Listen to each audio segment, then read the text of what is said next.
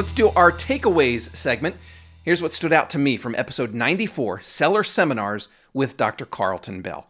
Takeaway number one Dr. Bell has a really unique approach to doing seller seminars. No PowerPoints, no slide decks. It's more of an interview or like a lengthy conversation with other experts who have a role in the process of selling a home.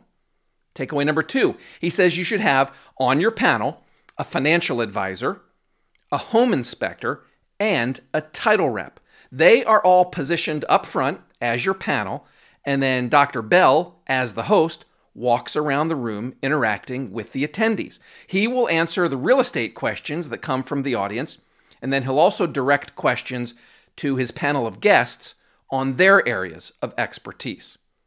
Takeaway number three I loved this tip so much. He says you should always, always leave extra time at the end for guests to come up and have one on one conversations.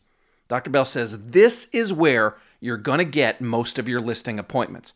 A lot of people are going to have specific questions that they're not comfortable asking in the group setting. So make sure that you are available to have those conversations afterward.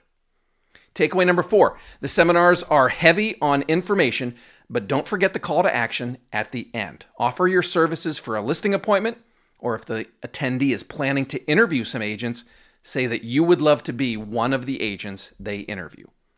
And takeaway number five follow up the same day as the seminar. Don't wait. Dr. Bell's assistant would usually make the follow up calls just a few hours after the seminar came to an end. And then they also sent out a survey invite to get feedback and get more questions from attendees.